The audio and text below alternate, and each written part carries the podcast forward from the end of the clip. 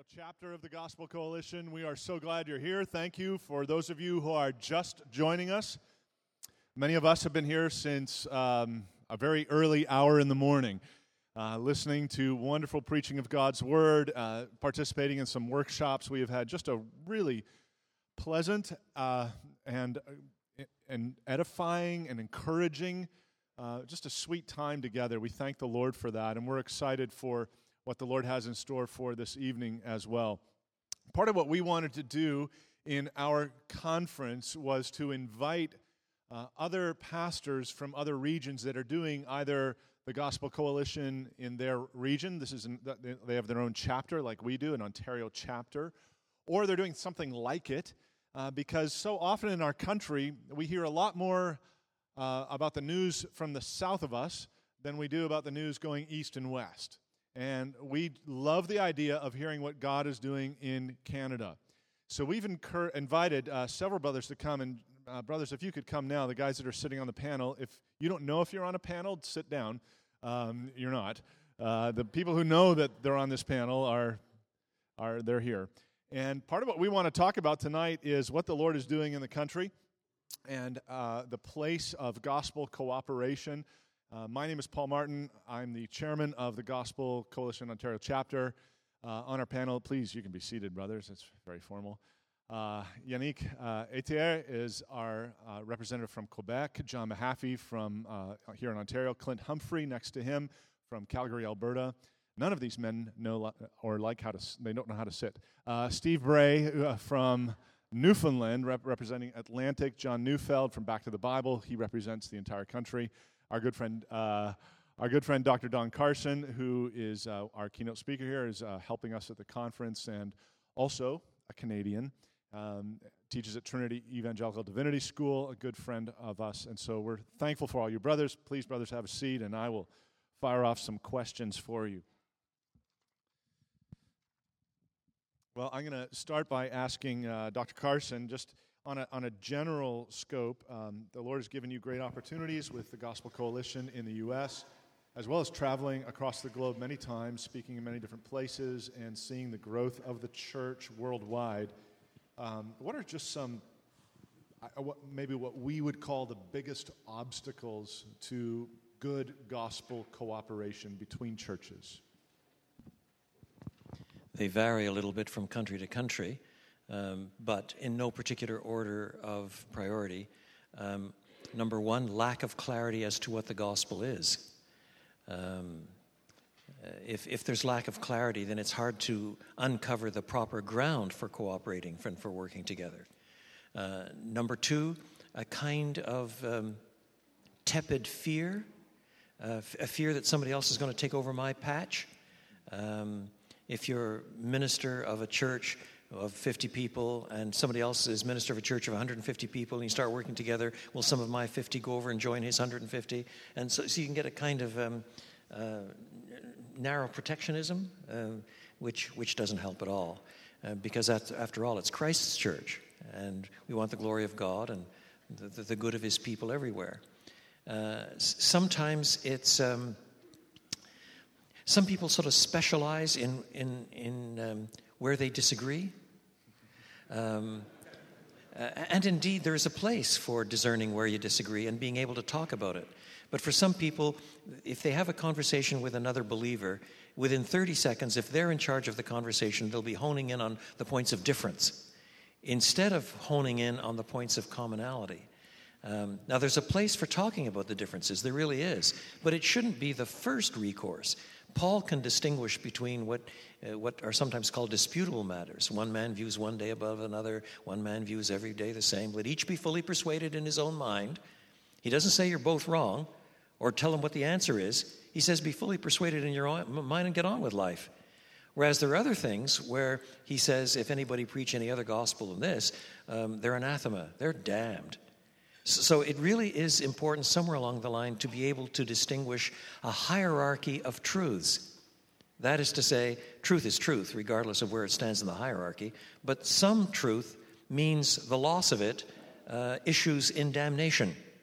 Whereas there are other truths where the Bible itself insists that there may be legitimate division of opinion for one reason or another, and you're free to be um, to, to, think your own way, so long as you're not trying to impose it on everybody. Let each be fully persuaded in his own mind.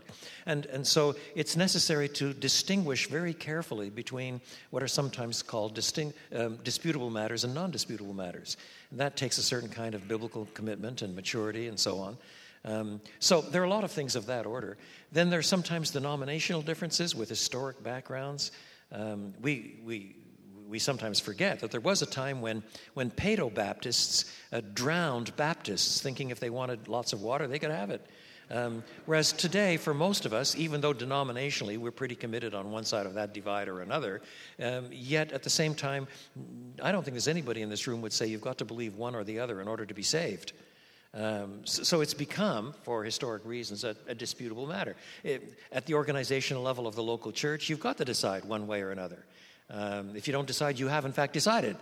Um, but, but, but, but it's not the sort of thing where persecution is involved or anything of that order today. So sometimes where you are in the historical flow of perception of what is really, really important changes with time as well.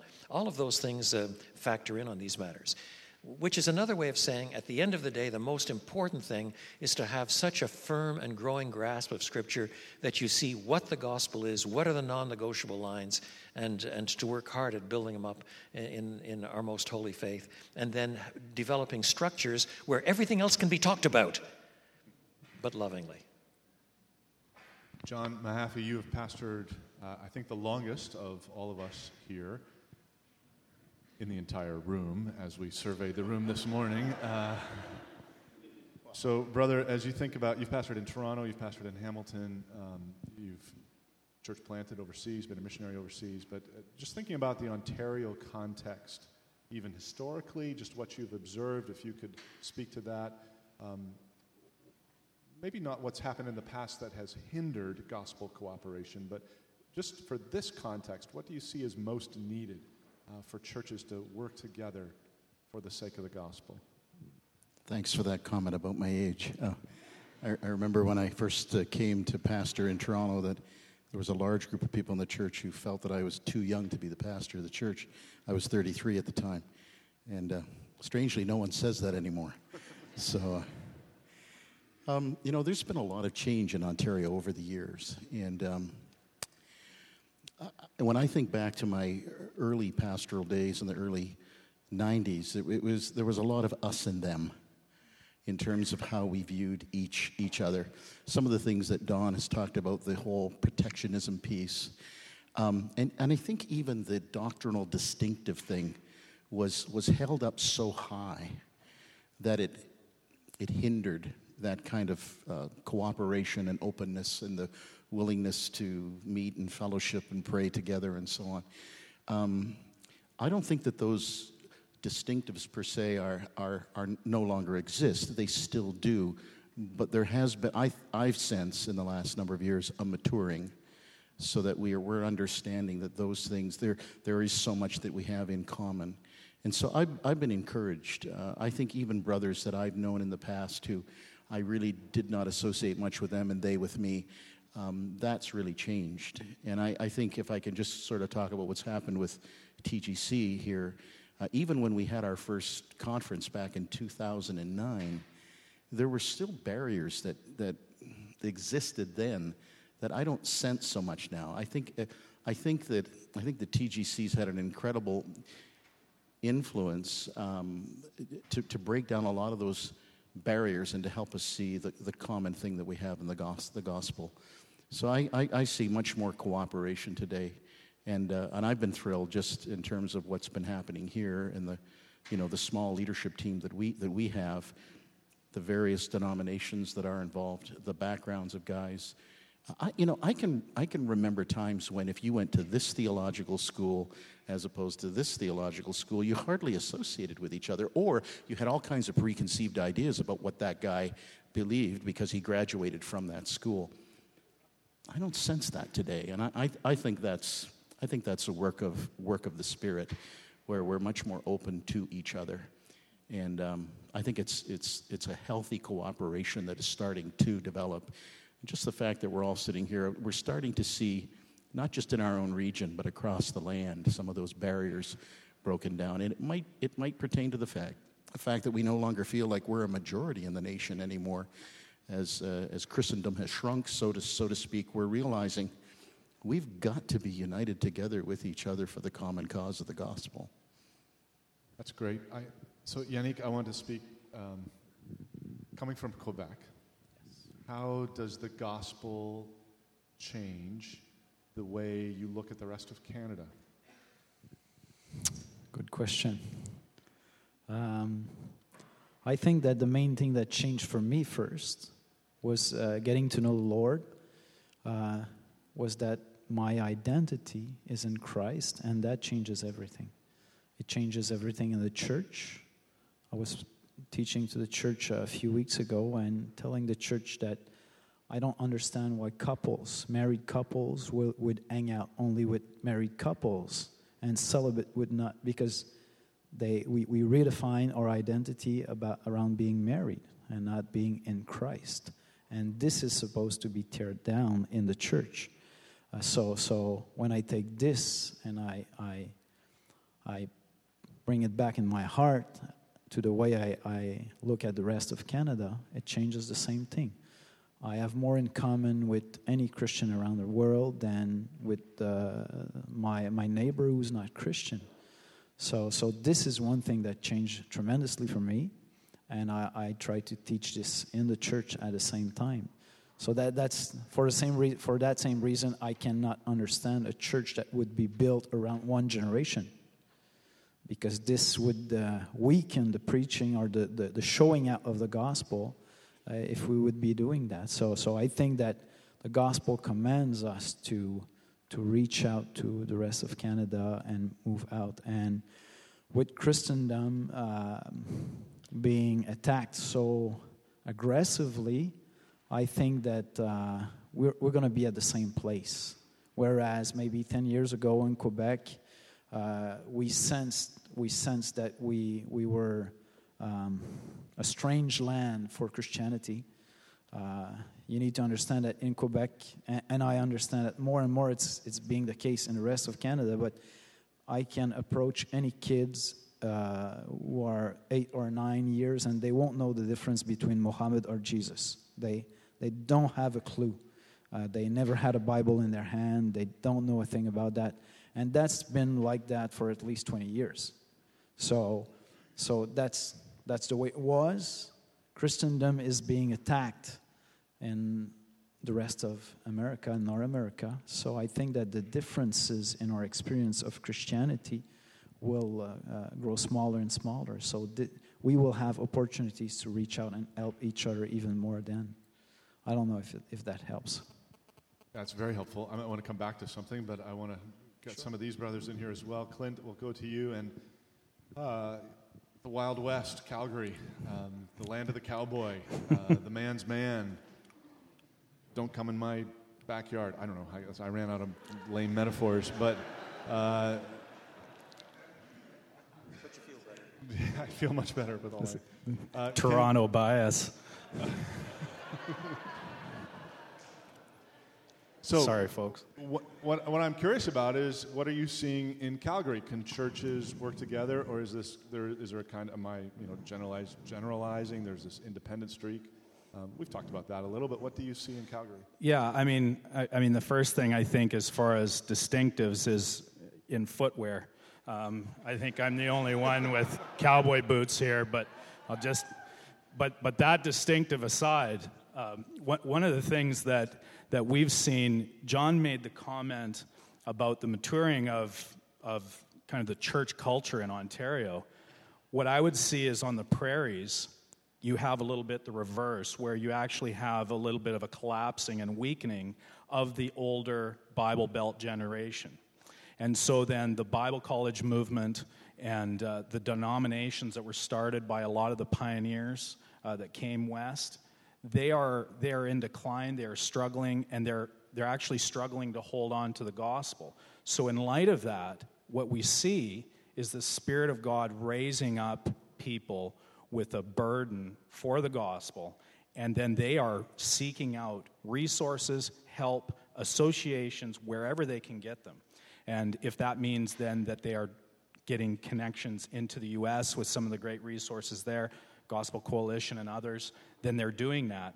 But also, there, I, I see there's also a desire to work together, uh, whether regionally in Alberta, across the prairies, but also to be able to go hand in hand with our brothers across, brothers and sisters across Canada. And as has been said, I mean, we see the rapidity of the decline again, so called Bible Belt, but we see the rapidity of the decline in the culture. And so then all of us are scrambling, trying to encourage one another with a common witness. And so I think more than there has been in a long time, there is actually a desire in the individualistic, yeah, John Wayne style Wild West to actually work together. And so I'm very encouraged. Steve Bray is kind of the grandfather of this group uh, as when it comes to conferences. Uh, so, Steve, uh, first conference was five years ago in Atlantic? Six? Seven? 2011. 2011. Would anybody like to tell me how long ago that was? Four years ago. Okay, thank you. Um, so, brother, uh, you've had some success in organizing that conference. I've been there, I've um, participated in it. It's been remarkable to me to see the reach in the Atlantic region that TGC Atlantic has had. This isn't an advertisement for TGC, but uh, just under that banner, the Lord's done some really remarkable things.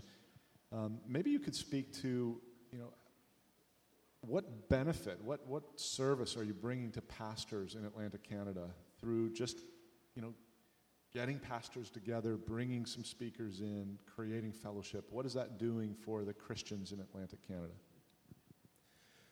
Well, for us, I think in listening to what everybody has said, it is also like that in Atlantic Canada where there's been two extremes for us. So the, the, there's a crop of pastors that are very young, fresh out of Bible college, um, been trained either in two extremes of schools, either extreme fundamentalism and conservatism or extreme liberalism. But the great thing about the internet, podcasting, all these things, has been the exposure to a number of the guys that we all hold in common, one of whom is on our panel.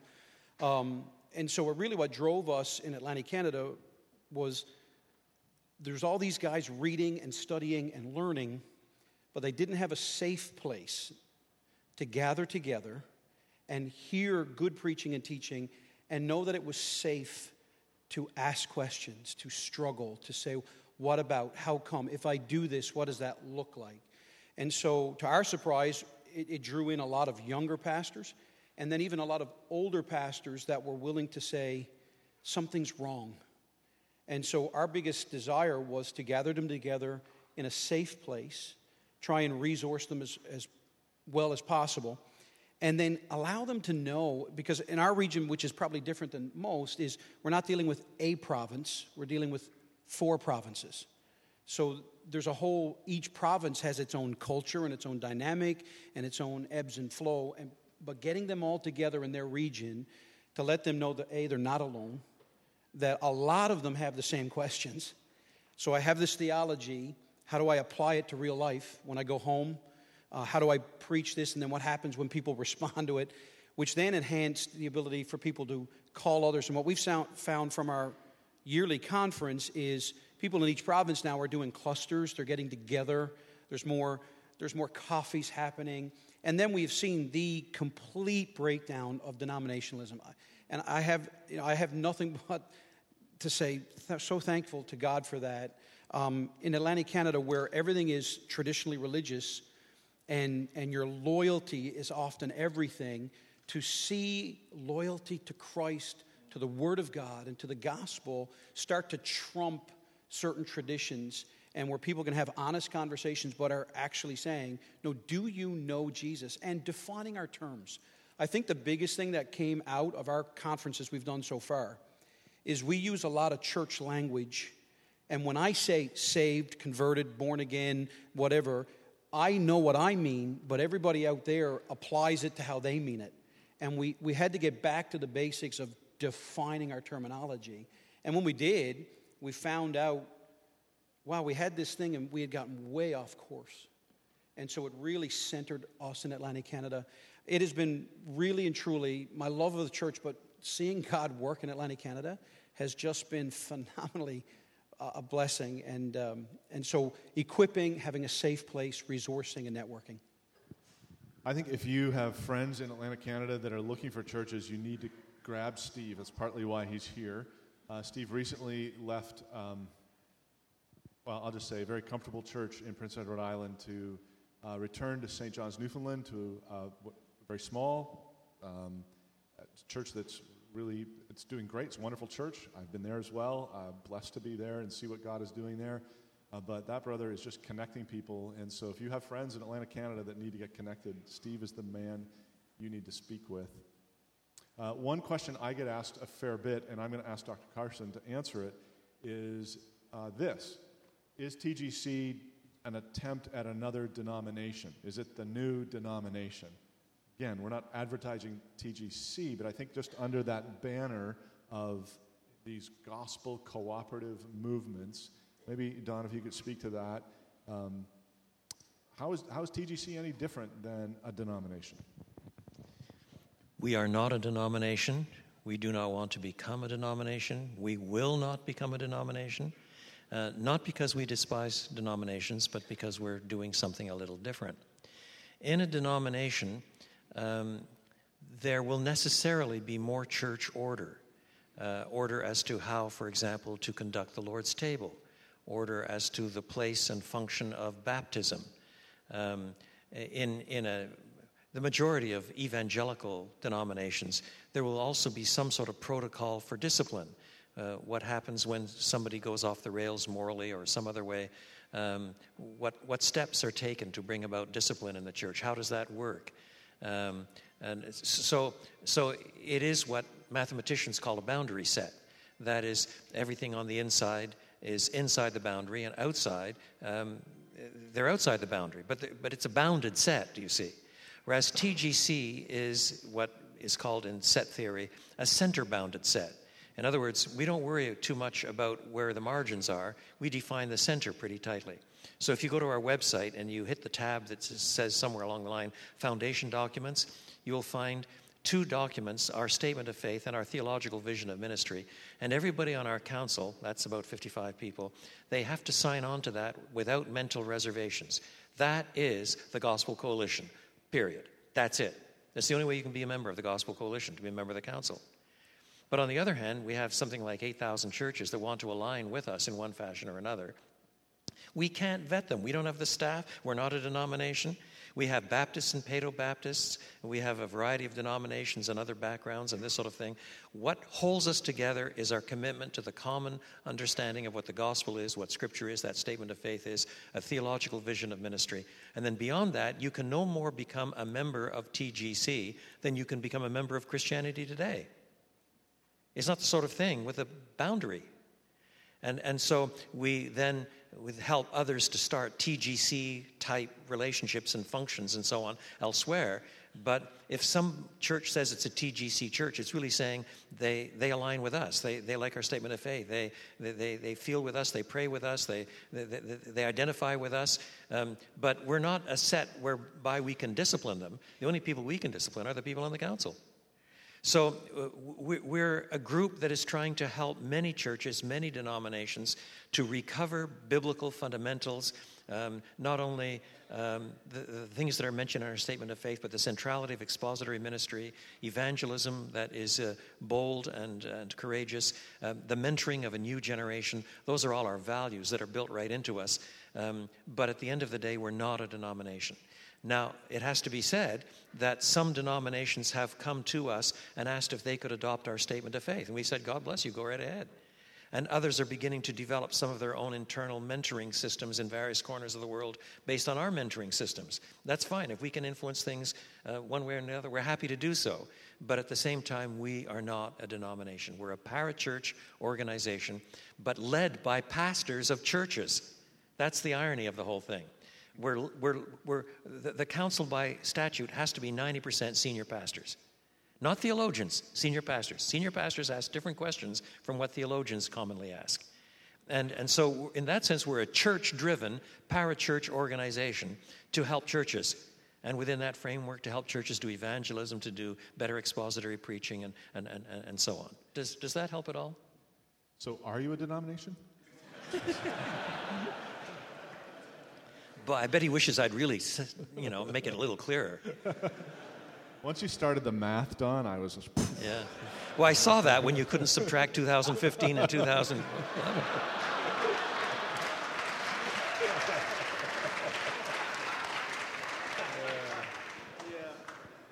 Uh, John Neufeld, I'm going to ask you this question, but I'd be eager for you other brothers to chime in as well.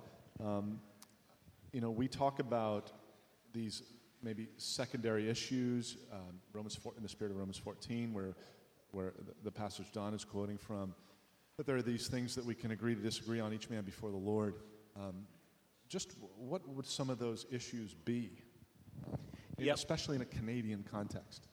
Yeah, I noticed that. Uh, I think John Mahaffey had spoken about the fact that you know there's a closer relationship between uh, believers than we've had in the past, and and I would applaud that as well. Although we wouldn't always applaud that, um, and and the reason I want to say that is because sometimes it's simply the result or, the fruit of that we don't do our theological study well.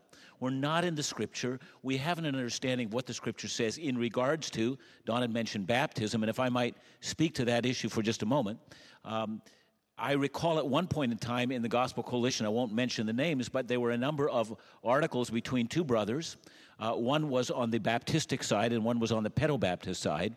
And it was a vigorous debate online. And people were saying, What, I wonder if the Gospel Coalition is coming apart at the seams. And I remember that quite clearly. And, and I thought it was a great modeling that there are some issues. And I, I know that I'm going to say the name. Mark Driscoll used to talk about an open hand and a closed hand. I think we ought to have three different hands. One is open, one is closed. Those are the things we fight for, and these are the things that are open handed. Some are what we might call in a guarded hand. They were concerned that when a person holds something, that there's a trajectory that leads into some rather nasty places, but we would say, yet they're still our Christian brother or sister.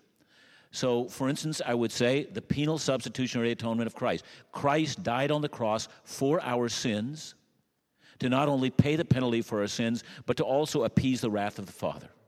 See, I would say that's a closed handed issue. We fight for that, and we fight for that with all our hearts and lives. And if someone says to us, I don't agree with that, at that point in time, we say, Look, you're not my brother or sister in Christ.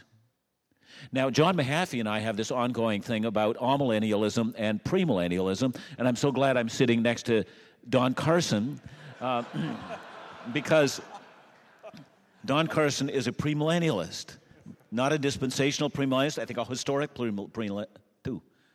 Am I right? You're a pr- historic premillennialist. You want to talk about that? Are you telling me or asking me? Don, I would never tell you anything. Let's just go with it for argument's sake. Shall we do that? Yeah. And I've explained to John Mahaffey that he doesn't, he has a problem. He's an amillennialist. And I've explained to him that the great argument against amillennialism is that, you know, awe, agnostic, atheist, all the A words at the beginning are very bad words. Don't have that. Now, I do know, however, having said that, that it's an open handed issue Yet, having said that at the same time, I would be more than prepared to vigorously debate with John Mahaffey on that issue because I do think it changes the way in which we read some Old Testament texts. Amen. Right? However, step step outside. However, I think John that we might say to ourselves in no way hinders the fellowship of the gospel. So in the past, there were whole denominations that said if you did not hold to a dispensational premillennial position, you may not be a part of this. And, uh, but however, let me say this what's happened is I regularly now hear people say, well, I'm just a pan millennialist. I believe everything's going to pan out in the end. But what they really mean to say, I've never bothered to look into the second coming of our Lord and Savior. And I've not dealt with the texts that are involved in that. But let's just get along, even though we never talk about the details of the coming of the Lord. And I don't think that's good. So I think what the Gospel Coalition has done, from my vantage point, is that the Gospel Coalition has said, we're going to identify the center. And we say, this is the gospel. However, there are issues where in which honest Christians disagree with one another, and as we do so, we do so with an understanding that it has not hindered our fellowship with one another at all. I think that's what I want to say. That's great. Any of you other guys want to chime in on that? Secondary issues? Yannick. One thing I think that the Gospel Coalition did is that the, the, uh, it helped us to see how much the center is large, how much we can go deeper in theology.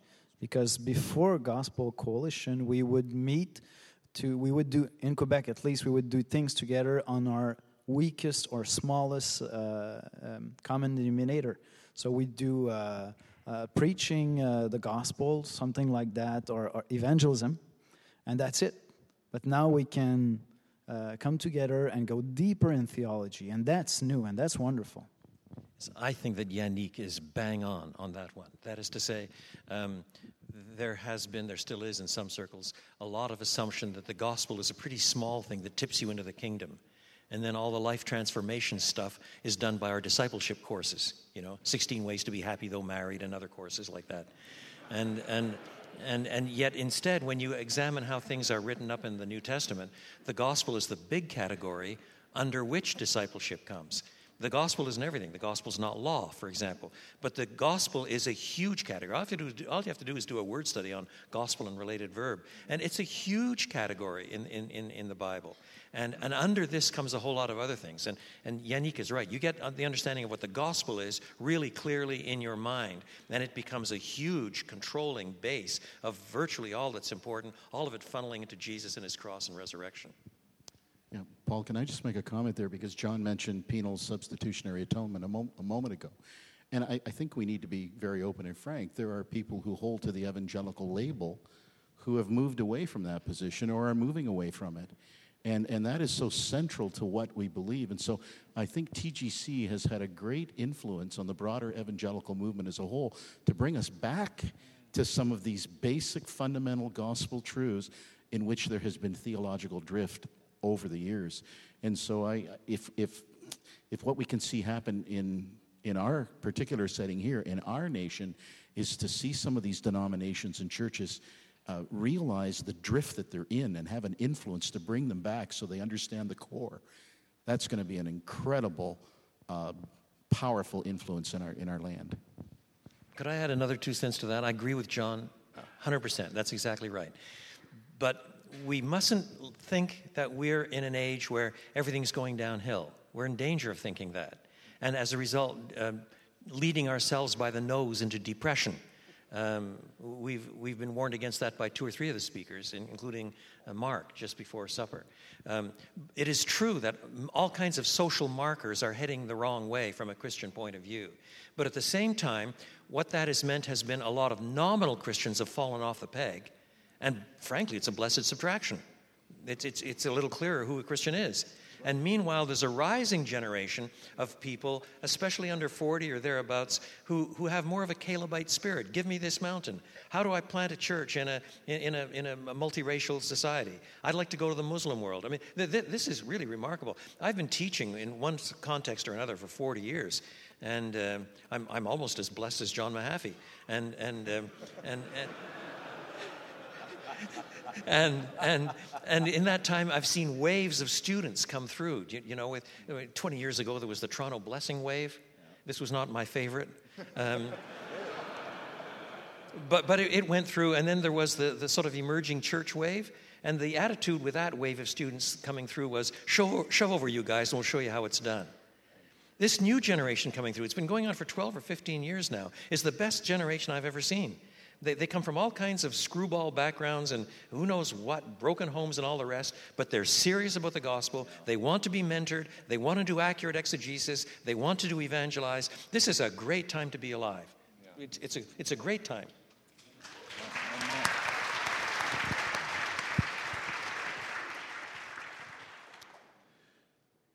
If I can piggyback on that, just something about the, uh, first of all, to say something, if, if, if people in this room have never read Russell Moore, and I know that he's speaking to a decidedly American context, uh, yet I think Canadians would be well served to read his stuff. Uh, one of the things that he is doing is he is inviting us to see that in the past we had a culture that would have agreed with us on ethical issues. We would have said yes, but they would have disagreed with us on the gospel. But we felt somehow comforted by the fact that ethically they were on the same side as we are. So they said, you know, yes to, you know, you shouldn't have sex before marriage and a husband and wife should live together. But they said, no, Jesus did not die for your sins. And we somehow felt comforted by that and said, well, that was a Christian nation. And now things have changed. So now the lines have become very clear. The other thing I would want to say is, especially about a Canadian context, you know, it all depends on how you read the numbers the evangelical movement, and depending on always how you de- define evangelicalism, but if you define it in some broad category, it has been making modest gains in Canada. It has not been in decline. What has been in decline is that the mainline churches have virtually collapsed around our ears. What we have seen is the utter destruction of liberal theology. It has shown itself completely unable to handle the present situation. And, so, what that does is it encourages me never be afraid to boldly proclaim the gospel, to say with Paul, I'm not ashamed of the gospel, because the gospel continues to win. And one more thing, and that is to say, if you want hope in this country, learn to begin to minister to new immigrants into this land. I want to tell you, uh, I, you know, I've been in pastoral ministry 35 years. and the last 15 years, in a church that was very multicultural. And I want to say that what I found out is that if I want to minister to somebody born in Canada, it takes 10, 15, maybe 20 gospel presentations to get a proper hearing. I'd get a Mandarin person just off the boat, one gospel presentation, and they're ready to say yes to Christ. And I've seen that over and over again. And I would simply say if you want hope, look at the immigration process and begin to target those who are new in this country. I think we're going to see a phenomenal result, and we may be on the verge of something truly wonderful. It's great, brother. Thank you.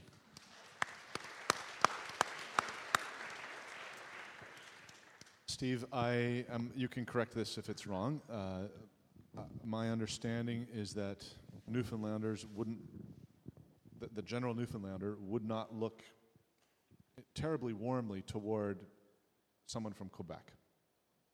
Is that, is that accurate? I'm not talking about you. I, th- but I have, I have a purpose in mind. This.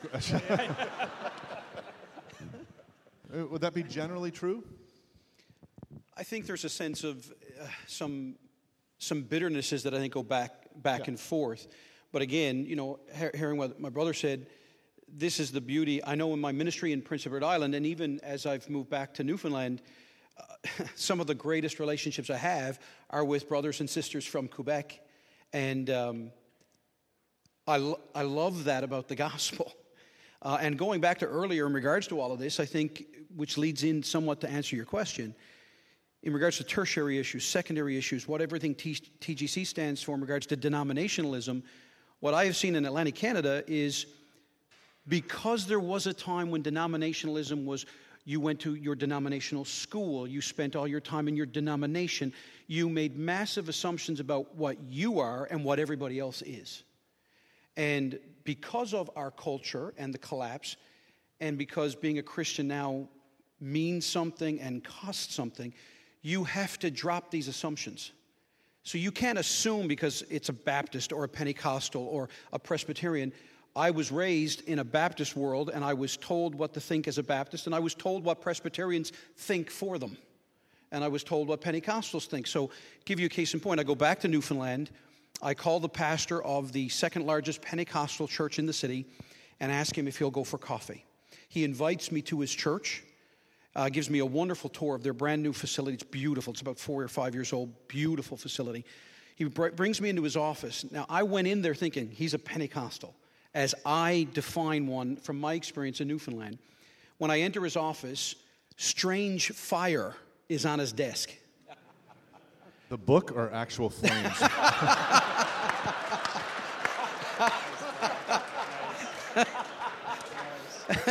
Maybe a little bit of both. Um, but Strange Fire is on, on his desk. Follow Me is behind him. Prodigal God is on his bookshelf. Uh, the Intolerance of Tolerance is on his bookshelf. I look around and it's a who's who of everybody I would read. And so I, I realized Steve, this is not what you're used to. And we got into a conversation in which he shared with me, he's preaching through the book of Romans, and he's preaching through Romans 9, 10, and 11, and he's asking for prayer because he said, I'm being attacked every Sunday that I'm a Calvinist. And he's a Pentecostal. Um, and, and we have become wonderful friends and brothers in Christ. We go for lunch together. We've prayed together. We've talked about our families together. And I think that has been one of the beautiful things. We've made assumptions about denominationalism and what it means, and we've made assumptions about the gospel. And by getting together, by focusing on the gospel, seeing the breadth, the depth, and, and exegetical preaching, expositional preaching, I have found that, my, now we still differ on certain areas, but they are not areas that affect the gospel. And we have a lot more in common in our desire and our pastoring heart than I ever thought possible. And that's been beautiful for me, especially in the world I was raised across, across the board. And Quebec, absolutely. Absolutely. So uh, you, you would be happy to have a guy, I'm not, but I'm saying this is where I think the gospel is real. You would be happy to have a Yannick coming to preach Absolutely. At, at a TGC Atlantic, Absolutely. right? And I think that's what maybe some of the strategic things we can be thinking about is to model how the gospel really does change the way we relate to each other. I, I could look at my brother and think, you know, I'm only going to interpret you in political terms. Um, and Yannick and I have talked politics, and that's okay. Um, but the, the foundation of our relationship being the gospel changes all of that to a, that's not even a secondary issue. That's so far down. Um, it's, it's not even on the table. Uh, yeah, go ahead, Yannick. Just uh, to add one more thing. I think that sometimes uh, as a church, historically, we, we've missed some transformation that were coming in the church that were in fact coming from the culture. And part of what we're seeing now is, is in fact fruit of the web and mm. such an openness between cultures. And, and that's good. That's wonderful. I, and I think that part of what we're seeing right now is, is the fruit from that. And, and I think that we need to, to plunge even deeper in the gospel to understand that it's sad that the culture had to change to help us bring down some walls whereas the younger generations they don't they don't understand those historical walls that we had in between us. Okay so we, we missed this one. The culture is changing. We, the, the walls are falling down. Now we need to, to plunge deeper in the gospel and understand that those walls were not supposed to be there. Some are supposed to be there where, where we need that end closed. But we need to go further than that, I think, with the gospel. And, and the gospel will help us to have churches where uh, there is a true gospel uh, culture in the church and in between us. Clint, Does that make sense? Yeah, very much. That was very helpful. Thank you. Um, kind of the last topic I want to touch on here is theological education. So you've been involved as an educator. You have a heart for that in the West. Um, maybe just speak to the, the landscape of Canada, what your hopes and dreams are, and uh, if others want to chime in there as well. Yeah, one of the common themes as we've been talking is, is the great need for renewal in theological education in Canada. And uh, in my church and in, in the circles in Alberta where I'm at, um, what's happening is because of a lack of schools uh, that we find that are being resonant with this, this awakening, this, this gospel centered awakening, that what happens is then our, our, our young men who would like to be pastors, they're going to the U.S. And so when what happens when people leave and go to the U.S. is you, it's called the brain drain, and and so then you you have the best and brightest that go to the U.S. Um, I, anyways, I won't say anything further. I don't want to get in trouble. you won't see me ever again. Um, anyways, but the the real challenge, though, is is for uh, e- even these young guys that go away to seminary in the U.S. is to have them come back because it's difficult. It's difficult for them both financially, they go into debt, they're going to these schools in the States, and then to find placement back in churches back in Canada. And so that's another thing. And if there's professors here at schools or if you're a pastor here, it's something to be praying about and thinking about is the great need for theological education in Canada. Uh, one of the common themes we've we, all us guys have been talking about is is just where do we send guys to be trained? And and maybe there's maybe there's some different solutions to that. Maybe it means more of a hybrid training that is church based or maybe it means uh, you know still some renewal in some of the seminaries. Um, i can think you mentioned the penal substitution issue both of you did. Um, you know, I, I think of a, of a Bible college a seminary in our city, excuse me, and deny penal substitution in the classroom. Uh, they wouldn't in their statement, but in their teaching, they're denying that. So then it, it's just not a safe place to be sending guys to get trained. So that's a great burden, and I think something we need to be continuing to pray for as we see God awakening, doing this work across Canada, that we see these structures, even our schools, be transformed as well, and pray to that end. That's great. Any closing thoughts from any of you? Something you're dying to get out before I cut you off? Yeah, I'd, like to. I'm, I'm game for a debate with John at any time about future things. We are not interested in watching you two debate your eschatology. We've had to do that at all the lunches and. Great. Would you please thank these brothers uh, for their participation here?